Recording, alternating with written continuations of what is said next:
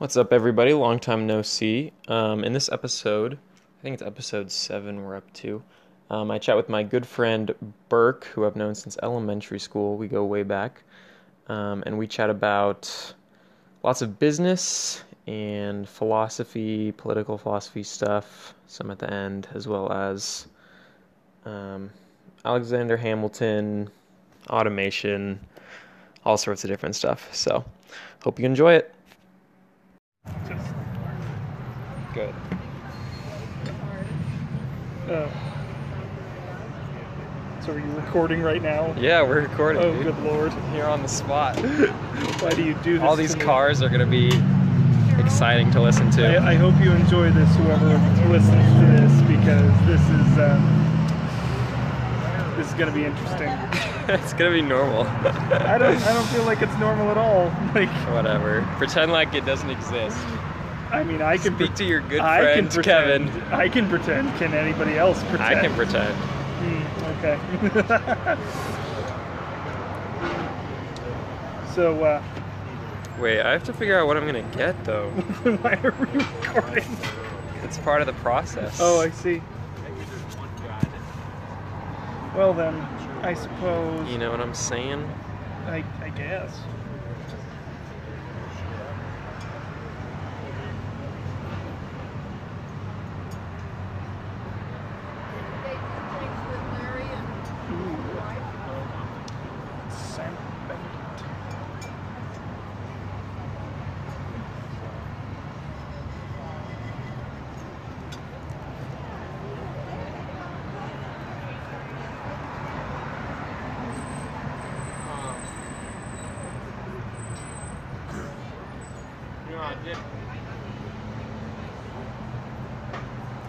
Who's Larry?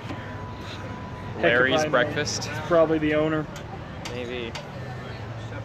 But then I didn't realize it was so ritzy. it kind of is. Yeah. How are you guys today? Doing all right. Good. I'm Emily. I'm gonna be taking care of you. Perfect. You guys want something to drink besides water? I think I'm gonna be good with just water. I have a question for you. What is a cortado? Oh, cortadito. So it's a Is that how you say it? Yeah. Cortadito? yeah. Oh, okay. It's more like it's Cuban. It's Cuban Interesting. coffee. So it's espresso with like steamed milk. Have you had it?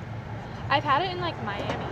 Is it where good? It's like, yeah, well, like the ones down there, they're like put a bunch of sugar in it. right. But these ones, these aren't that sweet. I don't believe they don't they don't make them sweet here, but they're just like they're really small. They're like an espresso shot.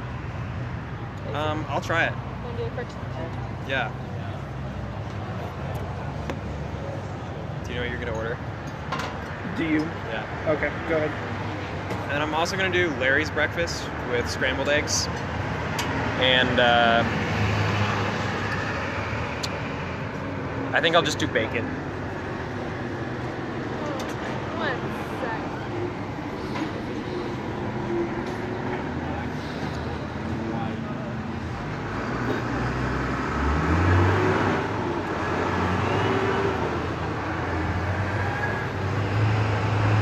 Alright, and you wanted what? I'm sorry. Uh, Larry's breakfast with scrambled eggs and bacon for me. Okay. I will do the classic eggs Benedict, and can I also do a cup of clam chowder? Weird combo, It's but not a I want to try the I want to try the clam chowder. I just realized it's Friday Is that relevant? because I think it's only a Friday thing. oh. It is. So- Alright, do you want anything to drink?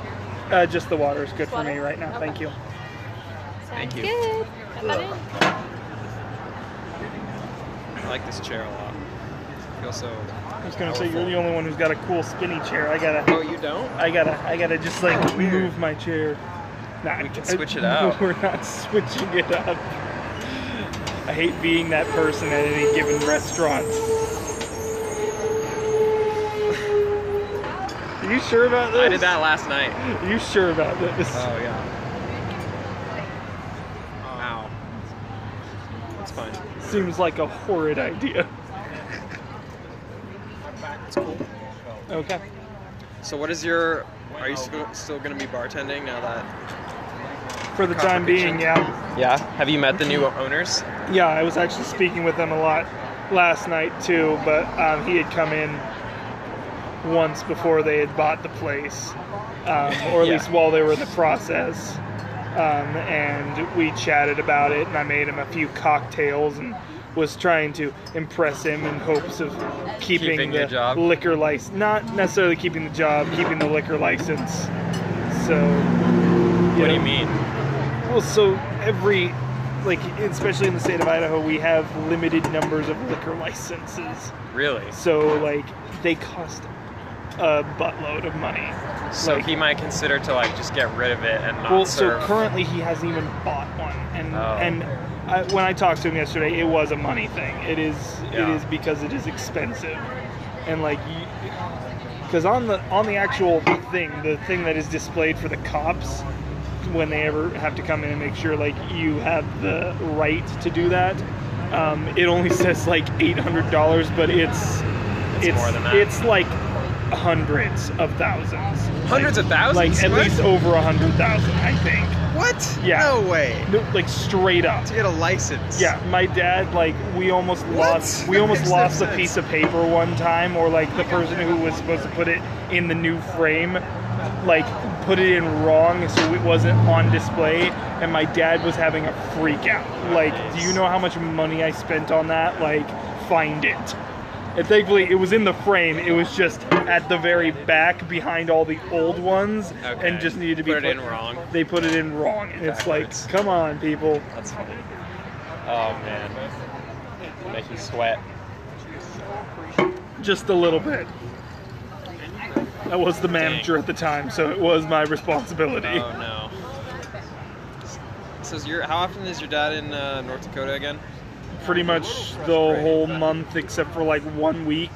Some months. And that's every month. Yeah, Dang. and um, it, it can change month to month if he comes back more than one week, but most of the time it's just that. Do you like hang out with him much when he's here, or I hardly get to see him. Like I'm hoping I get to see him either tonight or tomorrow night. but- Oh, he's gonna be because back. I think he's I think he's leaving on Sunday. He was back in town to like facilitate this last little bit, but it's done now. So dang? How much? Do you know how much they sold it for? no, I I'm not, and I'm probably not. At, even if I did to- know, yeah. I'm probably not able to speak about it. But nah. I'm int- yeah, I'm curious like what the new owners are like planning. we'll see. 'Cause that's a big. I imagine it's pretty expensive. I mean, I have the next three days off, so we'll see what kind of havoc is uh, Happens. wrought by the Yeah. time I Are they closed? No, no, no. why? Like it's still open. Okay. Like there's they have a schedule. Like it, it's almost seamless. Like immediately, today is the same as if as it was yesterday. That's good. So did your dad just stop making the profits like as of like? Basically, as last last night. I would assume. Wow. Because I mean, my mom asked me to go give um, give her my manager credit card, so I'm assuming that as of last night, once that bank deposits in, that bank account is now transferred over to Brian. Yeah. Essentially. Or they'll close it and open a new one. Or Exactly. something, yeah. Yeah. One of the two things will happen. Dang. It's kind of cool though. It's exciting for your parents to be like Oh, kind absolutely. of rid of it, I guess. Rid of it, and then they only have one other restaurant, which I mean, that one kind of runs itself, so they aren't as involved anyway. That's cool. Like, they must make pretty good money from that. Oh, I mean, I would say so. Yeah. and they like, how many hours a week would you say they spend on AJ's? They personally, Yeah. zero. So zero going there, but like, are they like doing paperwork or something like throughout the week ever? Or Not, not really. dang. Like, it, at most, the my mother still makes the schedule for AJ's. Okay. She was making it for both Copper and AJ's, and it's it's no longer the case. Dang. So, That's awesome. Well that's not exactly running. Which is great because you know, it's a pain. It's Yeah. really a pain. You get that many employees all working for a small business owner, and it's just like every single one of them wants every single day off. Yeah, it's it's not fun. That seems like it could be stressful for sure. It really is. That's the thing that scares me about trying to be a landlord, because that seems cool to me. Because like, So is that what you want to do? Do you want to be a landlord or do you want to just sell houses? long term, I like to be invested so that I become Okay. a landlord. But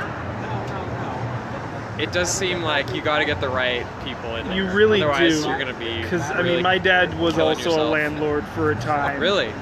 Yeah, because he also owned a laundromat out in Mountain Home, Okay. and that had apartments above it.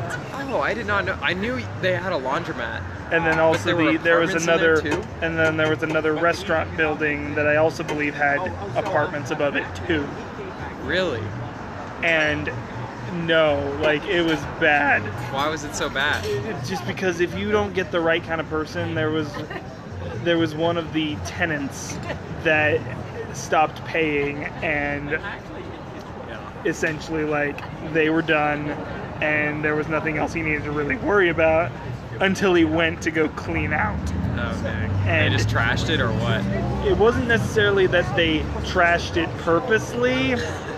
It just was already trashed. Like cigarette butts everywhere, mold, all this stuff was just growing. Like it was. It was it was growing. no. He said it was one of the most disgusting things he has ever had to clean How in his life. there? Like I don't know. I we don't even know if the guy. Can I you have a cortado? uh, he did. Great. Thank you. You're very welcome. Oh, that looks good. There goes nothing. Some some good coffee right there.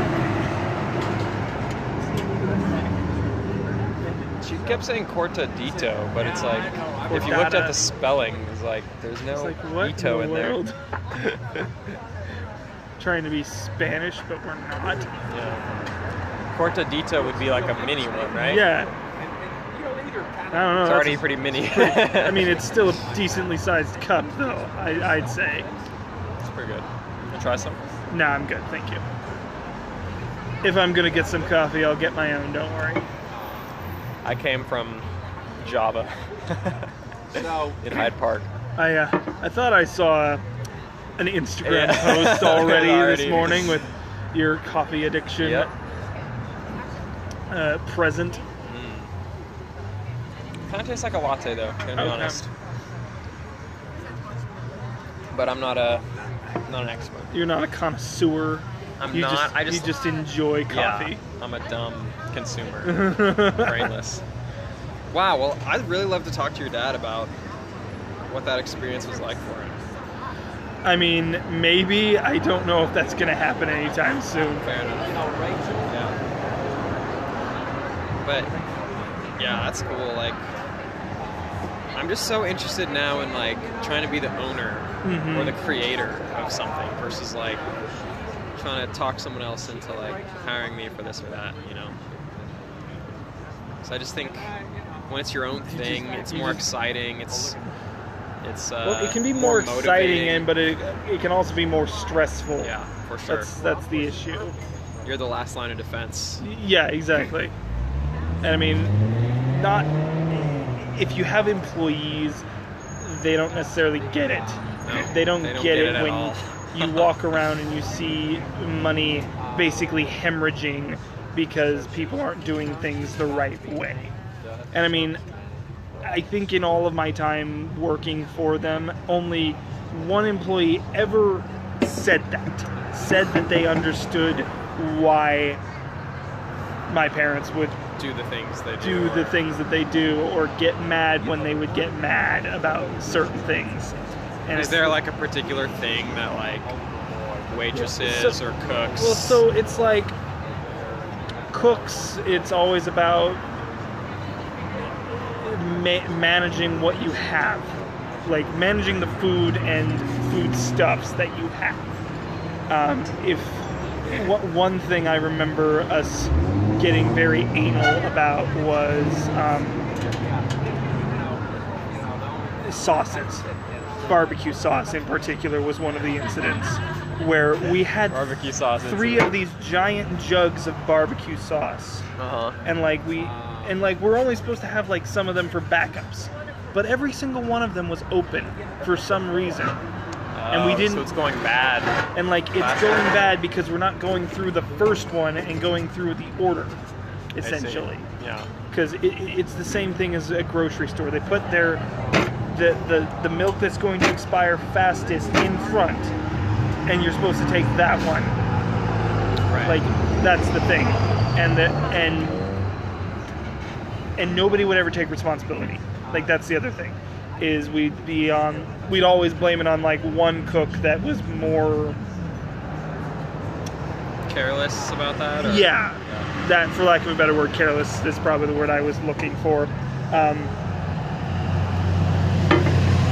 more careless about that kind of behavior i guess Yeah. and it was always deflect, deflect, deflect. It was always somebody else's issue. Um, servers, servers are weird. Servers, it's like having been one for ten years, essentially. It's like you you need to have the right personality. You need to have the right ethic, I guess, work ethic. And a lot of them, especially in the last two years, they don't. They didn't, rather. Why do you Um, think that is? You think it's just the person? You think it's I think age? it's, I think it's the person. I think it's the age. I think it's the time that we live in. Wow. There's there's so many things factoring into that because there one thing I've been noticing a lot is servers are getting a lot more vocal and not in the way that I would like. like, let me explain this a little bit better. Um, so when you go out to eat and you're sitting down, you're the customer. Like right Do now. do- yeah. Do you want to hear these girls or these servers, whoever's serving us right now, back screaming at the cook bloody murder, or the cook screaming at the server No, bloody I do murder? Do you want to hear about their money problems? Do you want to hear about all these things? Do you want to hear about all the drama of their workplace? Do you want to hear that? I want everything to be perfect I'm for not- this hour while I'm sitting. Well, I'm not necessarily saying it needs to be perfect, but I'm saying, for one thing, do you think it's professional when No. you're hearing that kind of stuff? I think uh, complaining almost in any capacity is bad if you're in a professional setting. Even if it's not necessarily a high scale restaurant? Yeah, I think literally, let's say you and I are working on something together, Mhm. and we're working with some other dude, um, and he's screwing up. It's like, I think it's not a good look for me to complain to you, or vice versa, about their performance. We might need to say, hey, like, this guy's not getting it done. Let's make a decision. Mhm. But just like complaining. Like, no, yeah.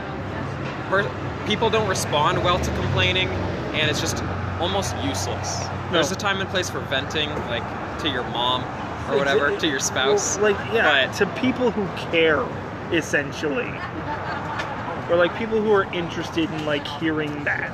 yeah, Because like there is a time and place where I want to hear people's complaints, but not in a work setting. Most of the time in a work setting, it immediately makes me think that you right. It's a don't want to be. It, It's, it's, a bad look. It, it immediately makes me think, okay, you need to go. I'm sorry, because like you, You need can't to be fired. You no, it's not even that. It's just like, can you go home, like rethink it, and like if you continue, sure. I'm never like Right. one to say fire you immediately. I have always been somebody who gives people the benefit of the doubt.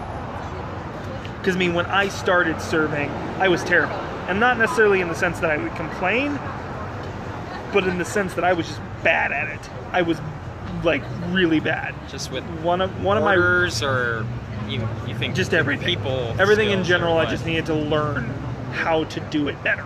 yeah I mean, one of my regular customers who like they love me now, but they told me a story. no, they told me a story like straight up. They think it was my first week, Oh, and they remembered that like my first week, they were in there having breakfast, and I just was so not paying attention to so many little things that you're supposed to pay attention.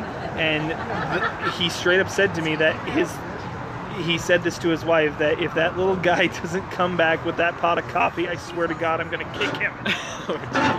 like, that little guy. well, I was 15 at the time, so yeah, Wow. Long time ago. it's like that was so long ago. Well, 10 years. When did you start working? Uh, technically, 2000 in March of 2009. Wow. That's crazy. So I've been 14? serving, bartending, all this 14 stuff. or 15? Yeah, since about that Have the time. clam cup? Dang. Uh, okay, sorry. How about Larry's breakfast? Right here. And then I have the over here. and dip. Thank you so here's a much. for you. Perfect. Thank you. Just so yeah, I've been doing this for about over 10 years now.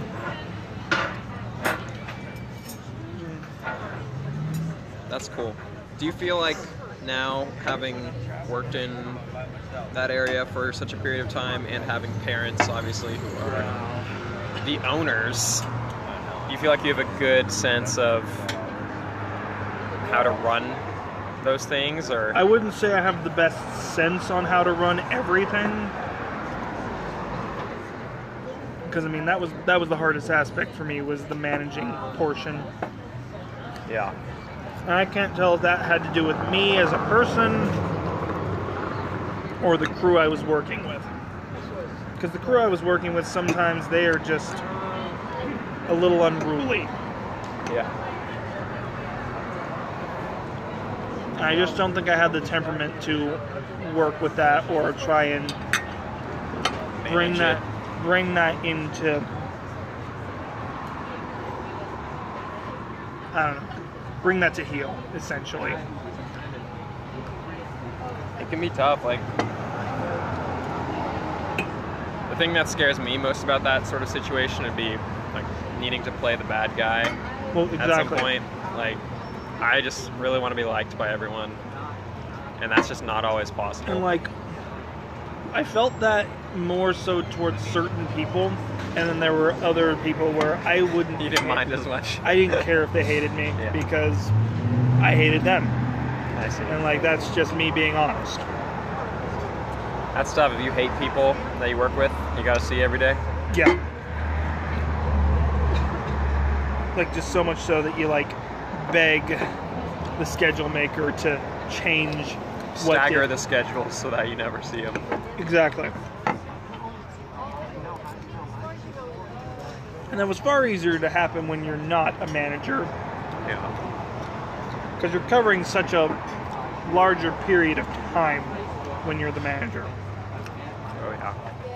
When you're just a server or a bartender or even a cook or dishwasher, you you're there for such a shorter amount of time.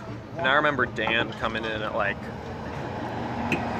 three o'clock, two thirty, or whatever. Mhm. Just like, I don't think his shift technically started till four or whatever. No. But Yeah. and then he's there till midnight. Yeah, because depending on how the dishwasher does, and I mean, I don't remember how you were. Other accounting stuff. I was terrible at the beginning, and then I was mm-hmm. better. But Dan's biggest issue recently has just been finding good help, finding dishwashers who can actually like be quick. Yeah, do you think um,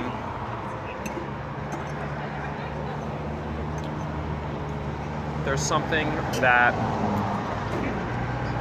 something really useful to look for in a person who can learn to be really quick or learn to be really good, or perhaps there maybe you have an idea about what sort of incentives that management can offer an employee to boost That one's hard because because dish dishwashing is it's not necessarily that it's a hard job, it's a thankless job. Yeah. It's pretty gross too. It's gross. And I mean, that was one of my biggest issues whenever I would do dishes. Is I just already have an issue with touching stuff that people have been basically eating off of. Yeah.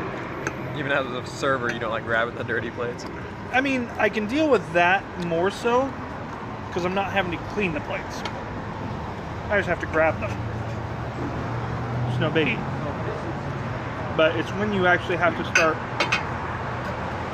Like even with gloves on, just like it's gross. I don't like it.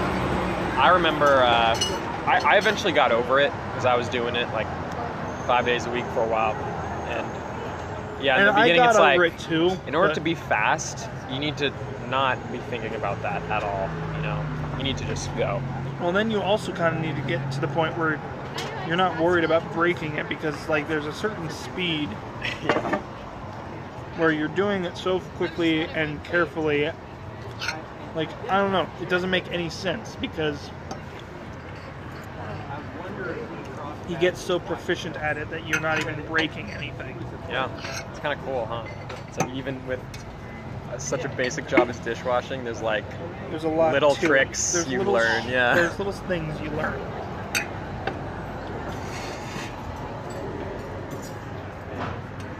so But I couldn't tell Yeah. you like what I think there would be an incentive for. Because it's just hard. It's so hard to get people to actually stick with it too. Like you have people like Dave, where it's like he's content.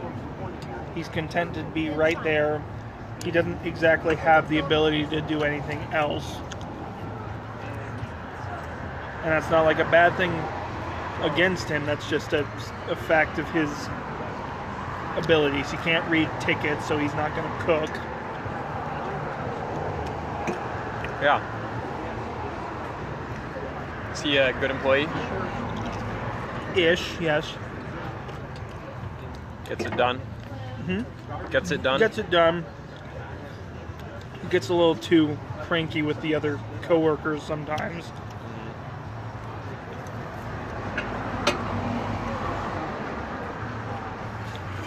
He likes to act like he's a bigger deal than he is.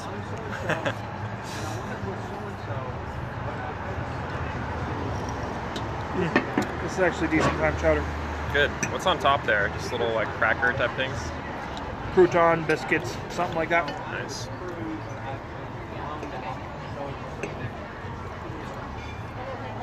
Yeah, see, that's the thing where that's why I'd like to talk to your dad is because and your mom. I mean, I don't really know what their responsibilities were, but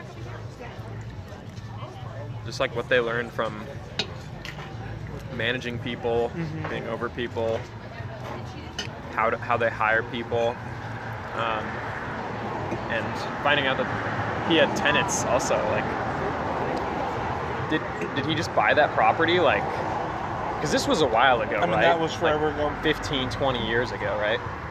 Well, AJ's was 20 years ago, like almost to the day, if I recall. The Joe's building he probably bought, I want to say, probably around the same time as Copper. Joe's. Yeah, it's what we called it.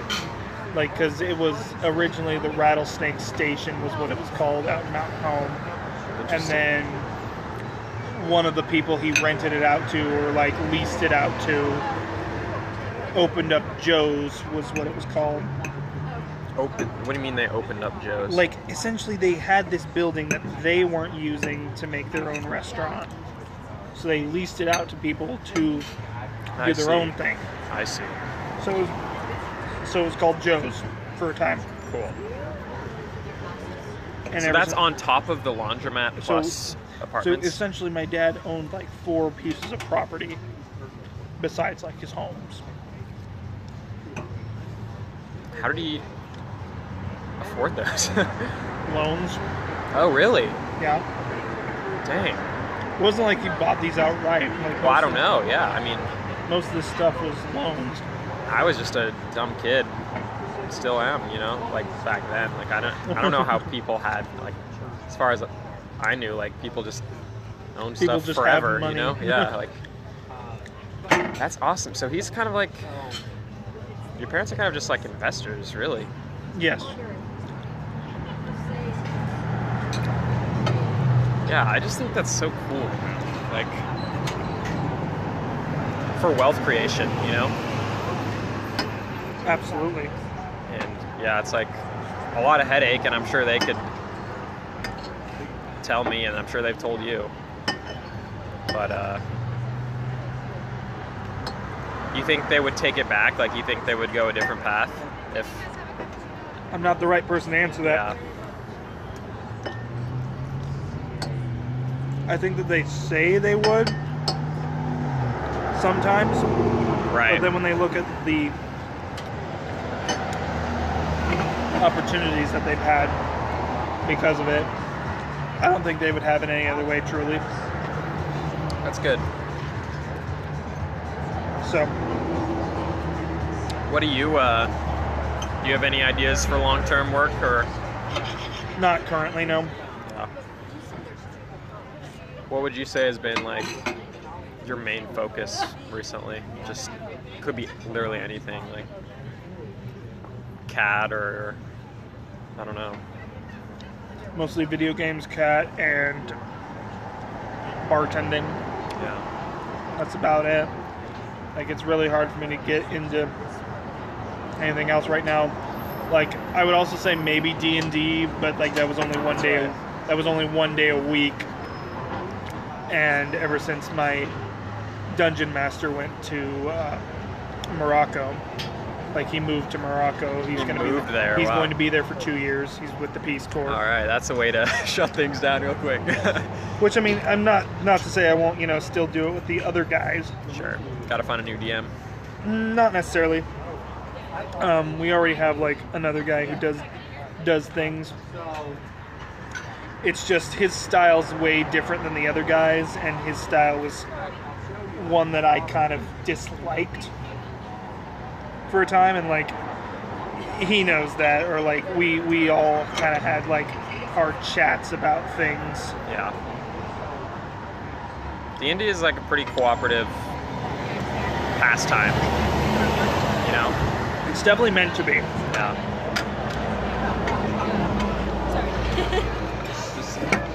It's Saturday. Looming. How was the soup? It was fantastic. Get you some more water. Uh, yes, please. Um, it, it, it's meant to be. D and D is meant to be this cooperative thing, and sometimes it can be the most uncooperative thing. Yeah.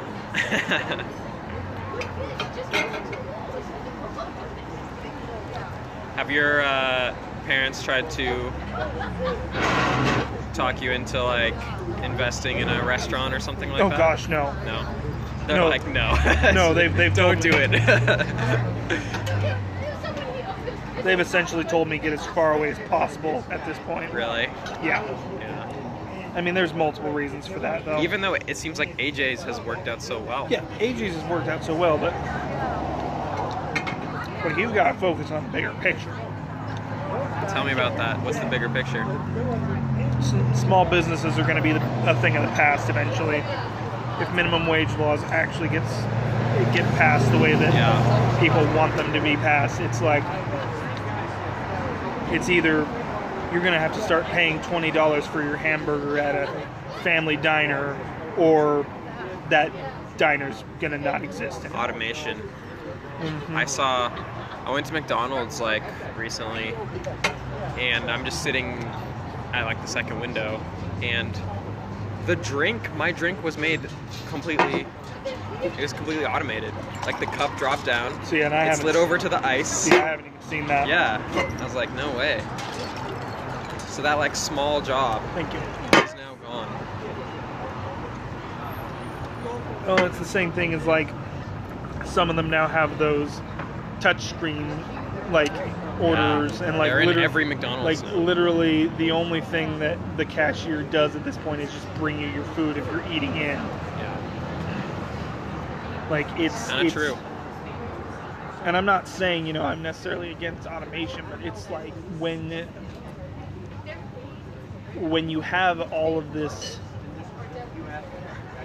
push for minimum wage to be raised, then corporations like McDonald's are going to get rid of the minimum wage workers Yeah. because it's just not worth it to pay them.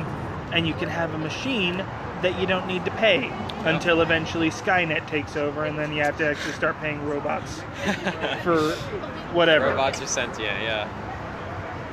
Yeah, see, I But that's that's future America's I'm problem. trying to think of that as more like an opportunity. Like, okay, well, like, business is always changing, right? Like, Yeah. what can I do to be one step ahead? And like, that's tough. Like to be able to have the creativity and like forward well, thinking to be able to. always try and stay afloat. Yeah, but I wonder like, because franchising is huge, right? Like, mm-hmm. I wonder if franchising is like a pretty good opportunity, right? Like, you may not want to run like a new restaurant, like a new Copper Kitchen or a new AJ's, but maybe it's like insanely profitable to run like a new like And Eagle Chick Fil A or And something. see, I don't know about that because you would think with like some franchises they're too big to fail, and with other ones that they're too small to bring here. to succeed. Because like, so you know that Pizza Hut we used to go to over off of um, of Capitol, Yeah, it's gone. it's gone. Yeah, It's gone, and I thought that that was a very good location for a place like that. right by college. Yeah, it's right by a college. It's by all these apartments that just went up around it. Yeah, and somehow it went out of business. And I don't know the full logistics, but that if if it's for any reason other than it wasn't making money, I'd be surprised. Or like, I yeah, it's money, dude, for sure. it's got to be. Yeah, I guess maybe like the owner died or something, and like the family's like, we do not want to run this Sure. Pizza Hut, but it's probably money. And I don't know. Like even franchising, I just feel like that's not necessarily the way to go. I mean, I'm no Yeah, I expert. mean, I'm, uh, I don't talk to my parents much about this just because Yeah. I don't necessarily have the intention to be in restaurants my whole life. Right. Yeah, I mean, it's not my first thing I'm excited about, but it's a cool like. I, I just am interested in business now. It's like that's a very prominent um, type of business. It's just like restaurants and people eat at restaurants constantly. Yeah, people are always going to eat. Yeah. So restaurants will always exist. But will they exist in the same capacity that they No, they won't. No, it's changing. Slowly. It's changing. It's sometimes fast, sometimes slow. It just Yeah. depends on what we're talking about. That's true. Um, but anyway, kind of back to what I was talking about with minimum wage laws going up. Like owning a family restaurant like Copper Kitchen is because I mean I thought about buying it. From them. I did. And that was one of the main reasons that they said no. Because eventually, even Idaho will succumb to it, I'm sure of it, that minimum wage will be raised to $15 and places like Copper Kitchen will go bye bye. Or it's got to change. See, I think of it like, well, how can we like improve it or you know like adapt? But it is tough. Like, You can't you can't adapt with the current people that are there though. People, yeah, I mean, the employees really, I think, should be looked at as like a certain type of uh,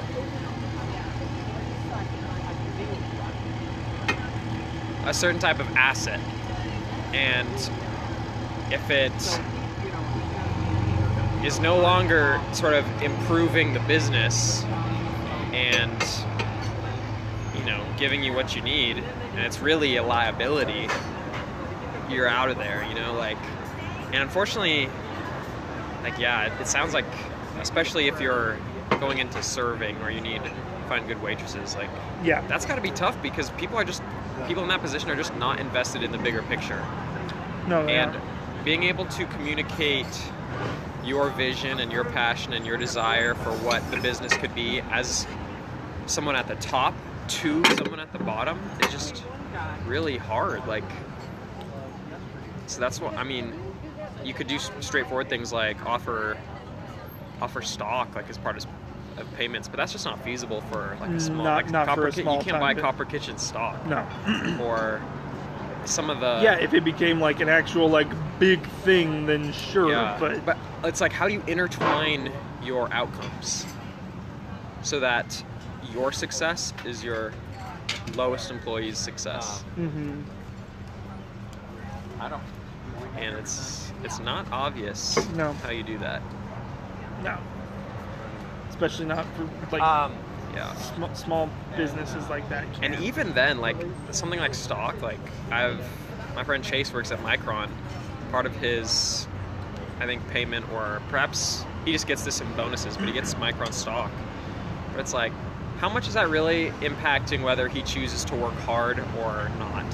You know, it's like that too. he probably he's like he's such a small part of the whole corporation that his productivity is not going to impact the stock going up or down, which would even then be a minor impact on his money because you Well, know especially nowadays with like I don't know, because then you have to feed into social trends as a whole. Because it's like if if my. you mean as a business. sort of not not necessarily um, i'm just talking about like trends that i've seen in the past few years. You get you get outrage culture sometimes where such and such corporation is involved in such thing and all of a sudden everybody loses their minds and the stock dips.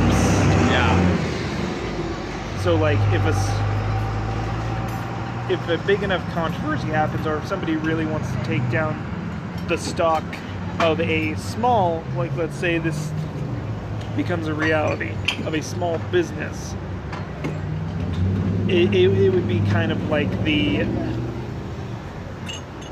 the uh, bakery, that one bakery that Oh, they like the Christian bakery the Christian bakery. Yeah, so you're saying like it'd be so fragile, it's basically. it'd be such a fragile Yeah. ecosystem if they actually small businesses started to, to do stocks.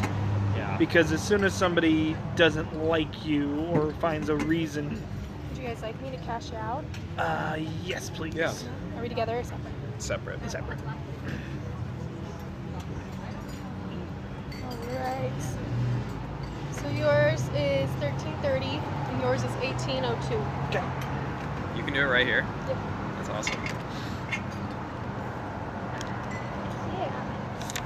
Yeah. excuse me Yeah.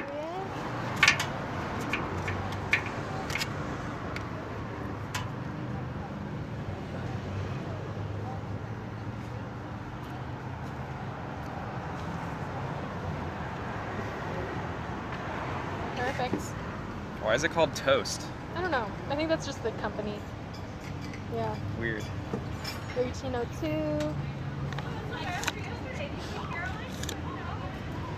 You should start a tech company and name it Bread. That's what you could do. I wonder why. I'm gonna ask them. Yeah. Let me know if Or you ask find my out. manager. Okay, well. All right. Well, you Thank guys you. have a great rest of your day. you too Thanks.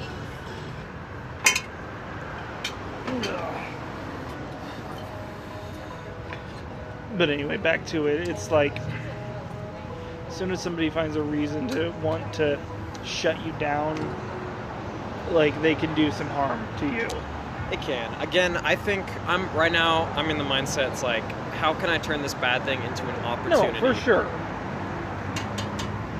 You know, it's like with the Chick Fil A thing, for example. It's Mhm. like I anti? Chick Fil A protest or whatever, and really then they just have like Chick-fil-A bigger huge sales on like yeah, whatever the next day. like like things like that have had the absolute opposite effect and like I get that but that's not always the case True. unfortunately It's about marketing and perception, and it's really fascinating.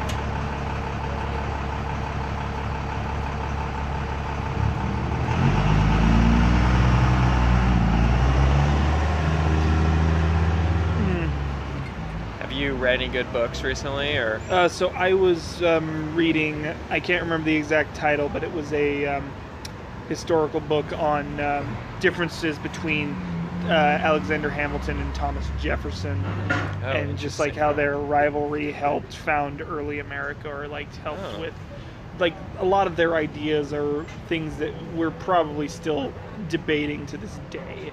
And I mean, I only got a little bit into it, and it was kind of still just the intro of like, here's what Alex Alexander Hamilton's life was at the beginning. Here's what Jefferson's life was at the beginning, and it was fascinating. I mean, I find I've been, Was I've been- Hamilton like a big critic of Jefferson? Oh, Jefferson and Hamilton were uh, notorious for hating each other. Oh, Like okay. absolutely That's cool. despised each other. The only time that Hamilton ever like went to bat for Jefferson was in the election of 1800, That's something. which essentially That's a big deal. Well, no, Presidency. well, yeah, it was a big deal, but it was because it was either Jefferson or Aaron Burr Oh, okay. Someone for president, worse. which in Hamilton's mind, yes, Aaron Burr was way worse. So he, not to say that it affected the election as much as like some things will try and say it did, um, but but he came out in support of Jefferson over Burr. Dang. But no, they they hated each other. Is it just ideological then? Is it like what's the- ideological. Um, Hamilton was a big proponent of big federal government, and then obviously Oh. Jefferson was more of a small government fan. But also that that led into his, you know.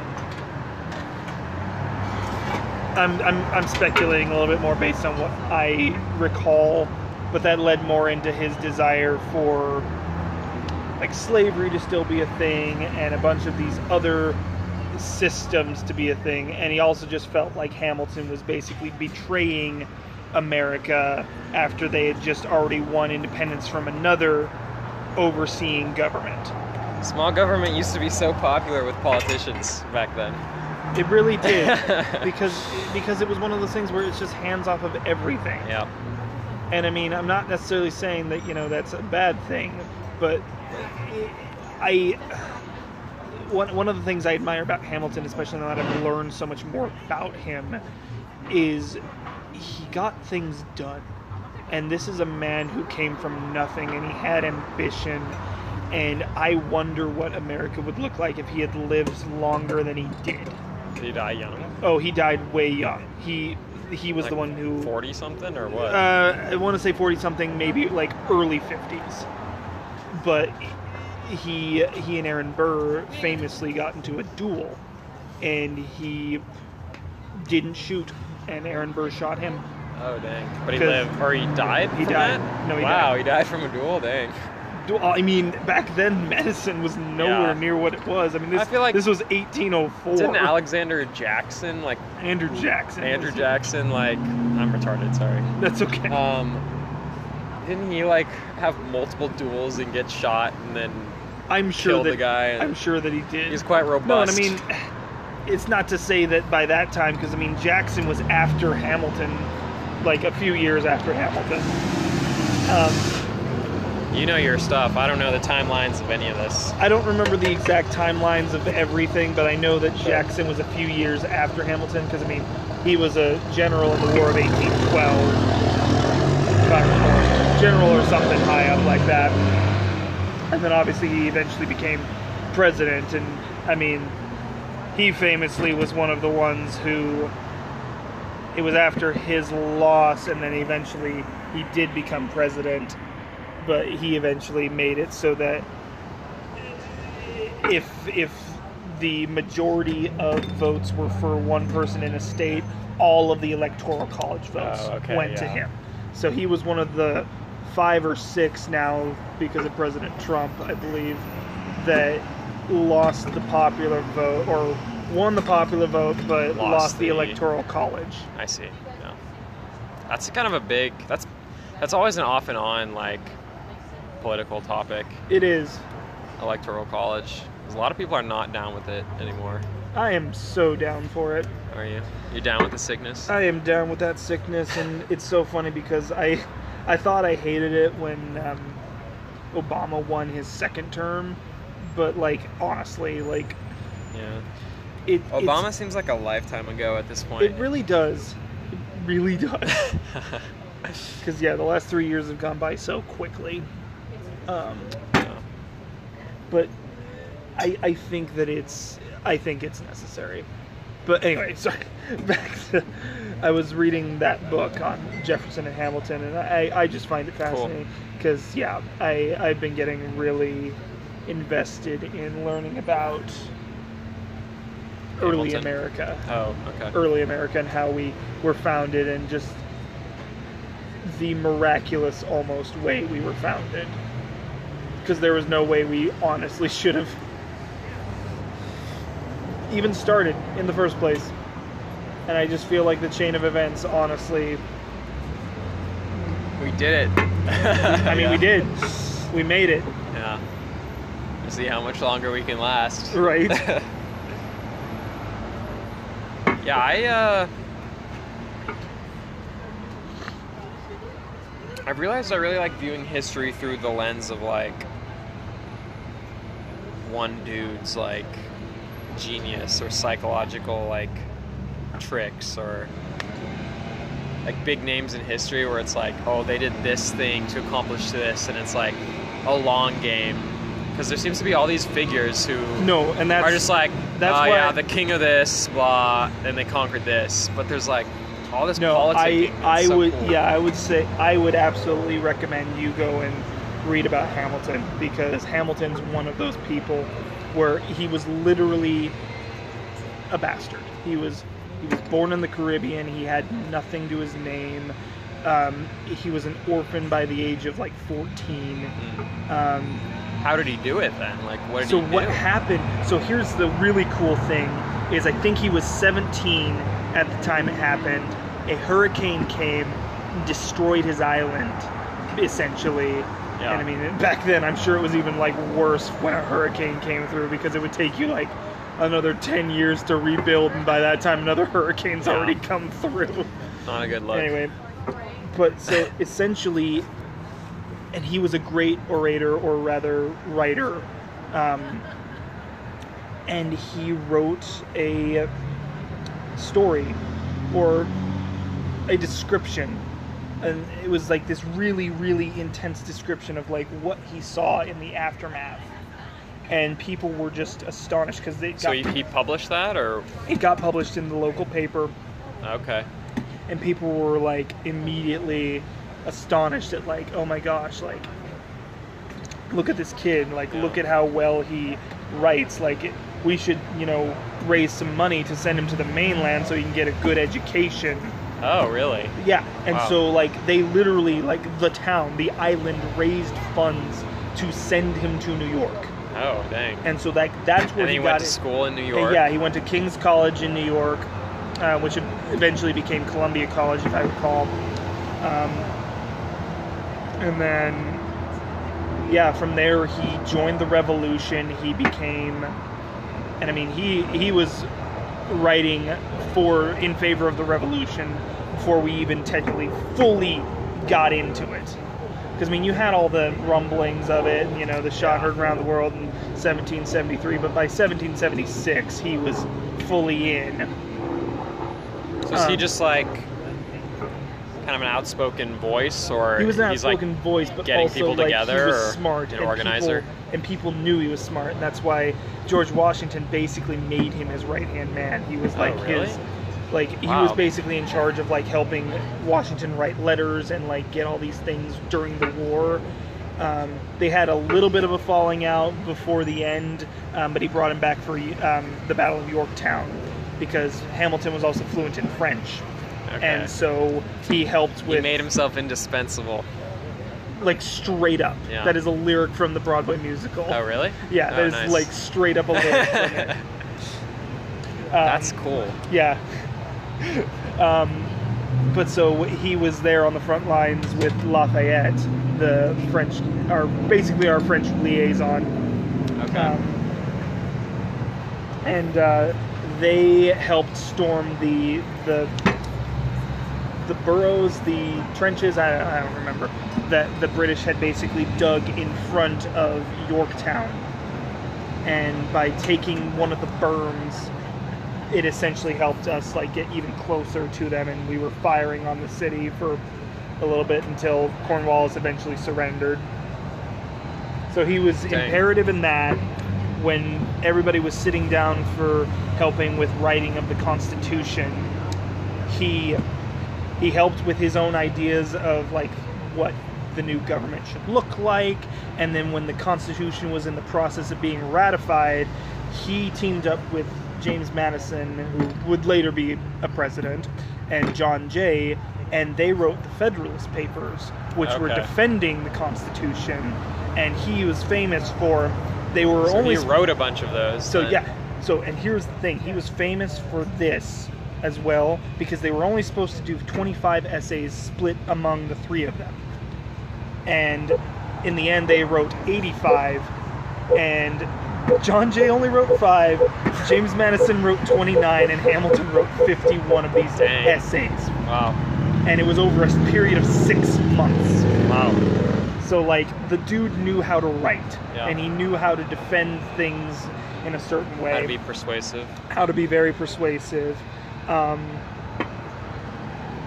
So is there like, what do you feel like? Like, is there something he did that you feel like, oh, I should do this, or like, no? I mean, n- none of the things that he did would I be like, oh yeah, I can totally do that. I'm not gonna go and start a, a new. I mean, not a revolution or anything, but well, like, no, because he also as, like- he helped start America's bank. He's the Oh, reason really? Wall Street exists. wow.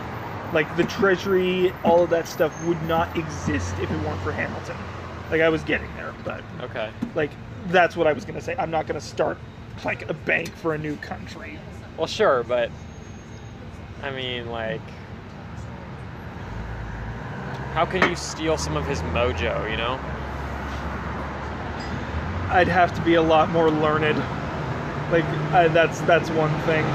I'd have to be more learned in a lot more subjects. What would you have to learn? Well, I'm not necessarily saying I'd learn the exact same things as him, Right. but like I just feel like I'd need to learn how. Holy peen. Oh my goodness, those brakes! yeah. It was like super quiet here for a little bit, even with the cars going by, and now like It's ruined. it's ruined by brake checks. Yeah. Dude, that is so squeaky. Anyway, I mean, one thing I would, I would say I need to learn to speak better, write better, present arguments better.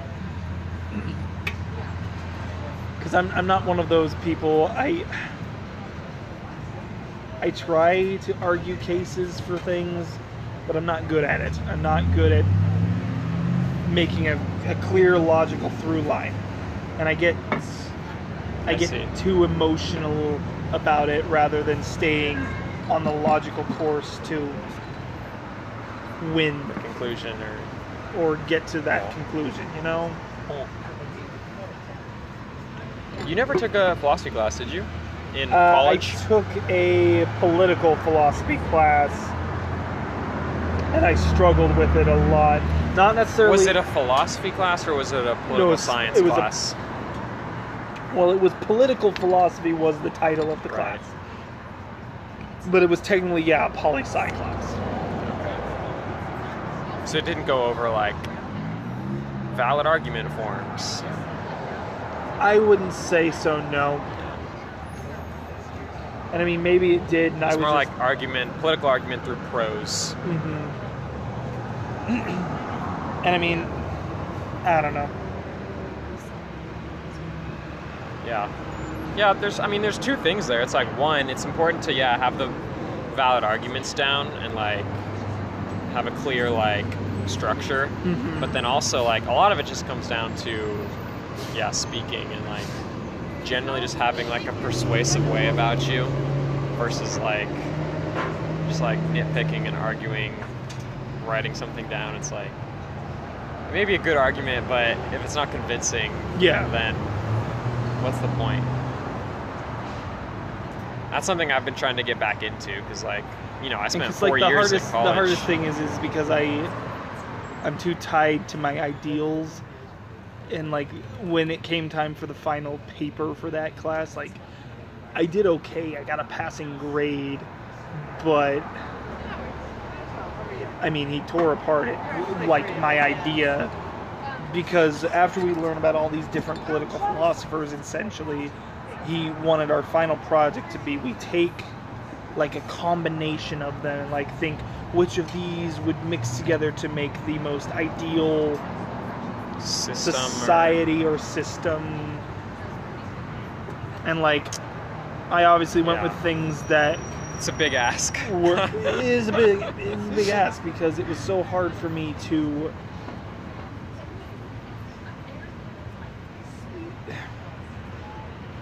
when you start mixing together these different philosophies it's hard to understand what attacks would come against it because i mean you can't know what exactly is going to be the new attack on Thanks for listening to episode seven of Inside Kevin C. I hope you enjoyed it. Um, if you have any thoughts on the podcast or the topics we discussed, don't be shy and feel free to send me a message. I'd love to hear from you. And uh, that's about it. Hope you have a good day. Bye.